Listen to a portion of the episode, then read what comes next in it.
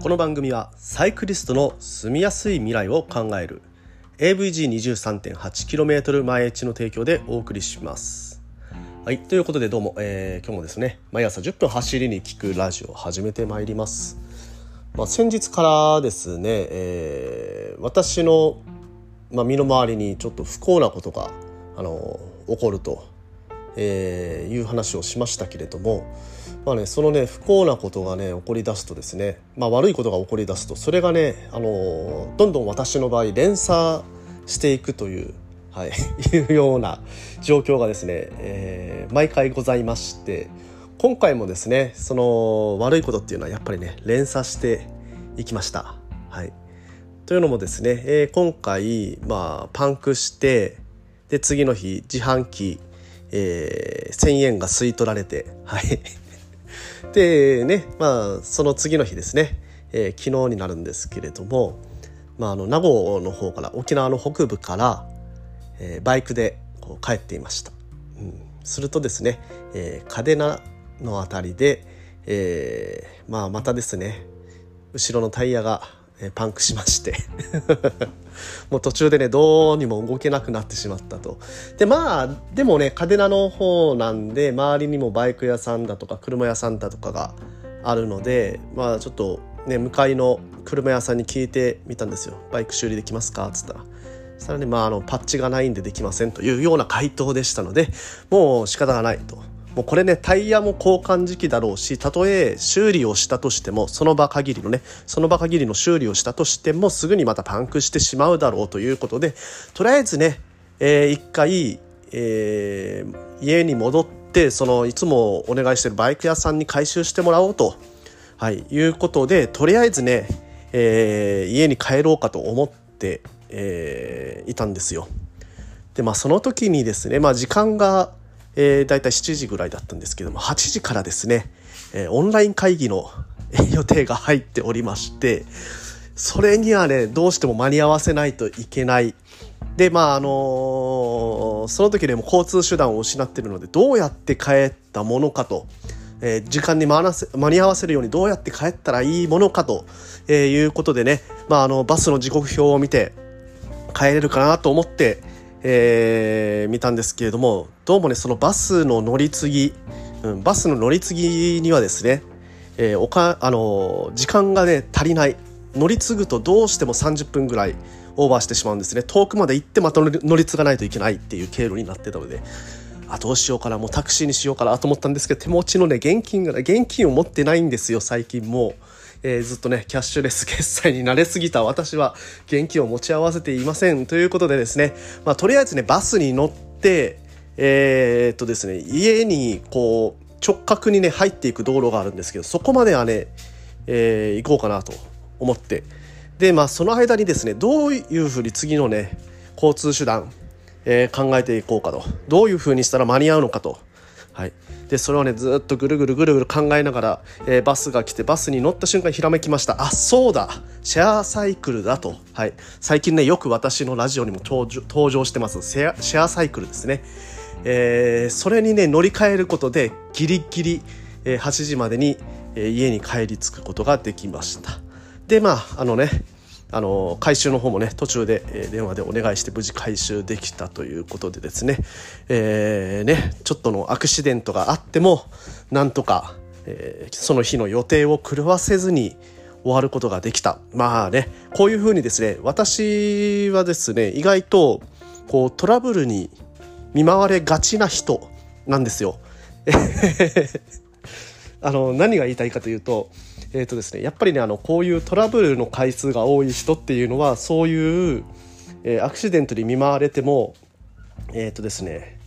諦めない力というかそれがね日常になっているので、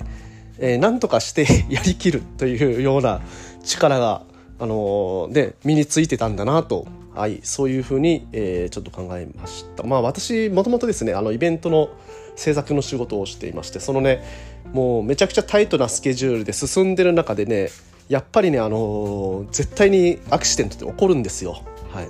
タイトなもうスケジュールで進んでるのにこの時にこのアクシデント起こったらもう終わりじゃねえかみたいなことがねもう何度も何度も、えー、ありましたそれがですねあの忙しい時に限って続くんですよね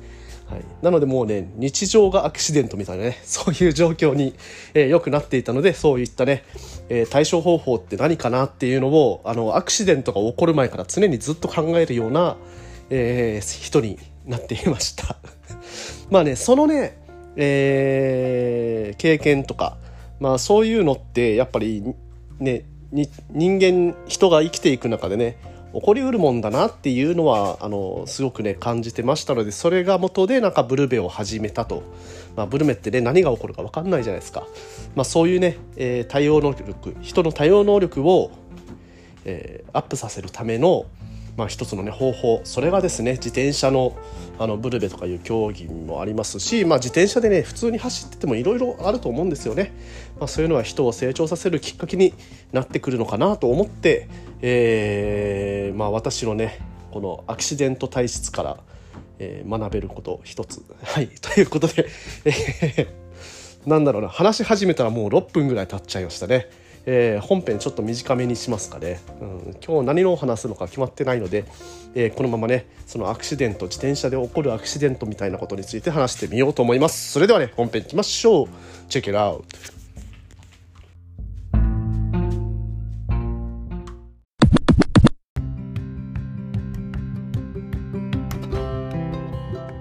はい。改めまして、おはようございます。森健でございます。沖縄一周自転車ツアーのツアーガイド、AVG23.8km 毎日の広報 AT ツアーコーディネーター沖縄県サイクルツーリズム推進協会の理事として活動しております。ということでですね本日も朝10分走りに聞くラジオ始めてまいります。でもあの自転車を乗っている時にね起こりがちなアクシデントというか、えー、私がね話せることとしてはまあ起こりがちなアクシデントっていうのはねえー、調べたらすぐに出てくると思うんですよね。いろんなもの、えー、例えばタイヤのパンクだとか、え、チェーンが落ちたりだとかチェーンが切れたり、え、あとは何ですかね、え、落車。落車によるハンドルが曲がったりとか、え、ワイヤーが切れたりとか。まあ上げていったらねキリがないとは思うんですけれどもそういったトラブルが起こった時に、まあ、どのようにね対処していく、まあ、どういう考え方でえーまあ、自分でね自分の足で帰り着く、まあ、無事にね、えー、帰り着くためにはどういう考え方が必要なのかなというのをちょっとね、えー、考えてみたいと思っています。はい、今回はですねあの台本を作らずに話し始めてしまってますので、えー、私のね今ねどういうふうに考えていくかっていうのを、えー、実際にね考えながら、え、トラブルシューティングに役立てていただけるような放送にねなればいいなと思って、えー、見切り発車で話しております。はい。ということでですね、まず、えー、トラブルが起こった時、えー、自走できないようなトラブルが、えー、まあ、起こってしまった時っていうのは、どのように、えー、どのようなこう考え方の手順っていうのを追っていけばいいのかと、はい、いうことをまずは考えてみたいと思います。はい。はい。じゃあまずね、自転車に何かしらのトラブルが起こって止まってしまった。えその時まず考えること、えこれはですね今私が持っている手持ちの道具で直せるものなのかどうかということを考えますよね。はい、じゃあまず、えー、パンクパンクしたパンクしたとなったら、え、タイヤに、ね、釘が刺さってたまずは釘を抜きますで釘な、え、抜いてまあそのちっちゃい穴だったらパッチでね修理できると思うんです。釘がね刺さってた時点でねもうあのえー、チューブが貫通チューブ貫通してる、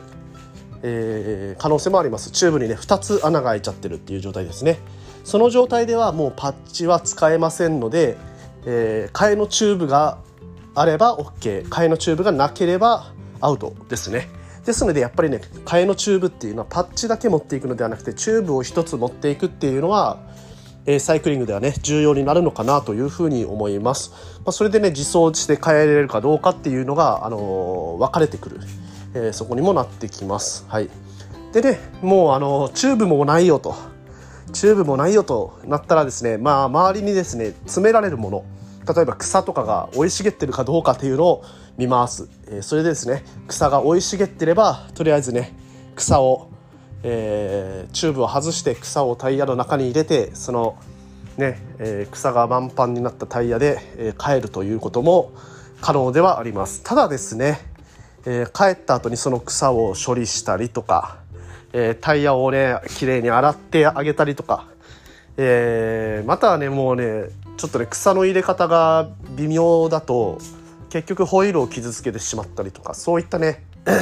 あのマイナスの面も当然ありますのでこれはね本当にあの最終手段だと思ってください。タイヤに草を詰めるのは本当にあのバスとかも通ってない、えー、ようなところとかね、えー、そういうところだともうアウトですので はいちょっとねそこはね気をつけた方がいいかと思います。ということでまあ今タイヤがパンクしたということを例に挙げましたけれどももうとかくね実装して変えることができない状態だと、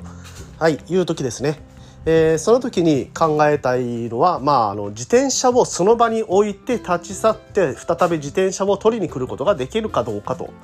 いうところかと思います。まあ、自分のお家にね自宅に自転車を積めるような、えー、車があるとまあ、そういう方はねとりあえずもう自転車を置いて先ほど私が初めにのところで話したような公共交通手段まあねあのお金がその時手持ちがちゃんとあるっていう方はタクシーに乗っていただいてもいいですしそれで一旦帰宅して自転車の回収に向かう当然ねその自転車っていうのはあの施錠施錠をしておかないとあの取られたりとかしてしまいますのでしっかりねそこはね安全な場所に施錠して置いておくように心がけてください。まあ、例えばね、あのー、人通りが多いけれどもなんか何もないなんか盗みやすそうなところ目に人の目につかないところっていうのに自転車を置いておくと逆にね盗まれたりしますので例えばねコンビニの前だとかに一旦ね、あの、人目について、あの、いざこの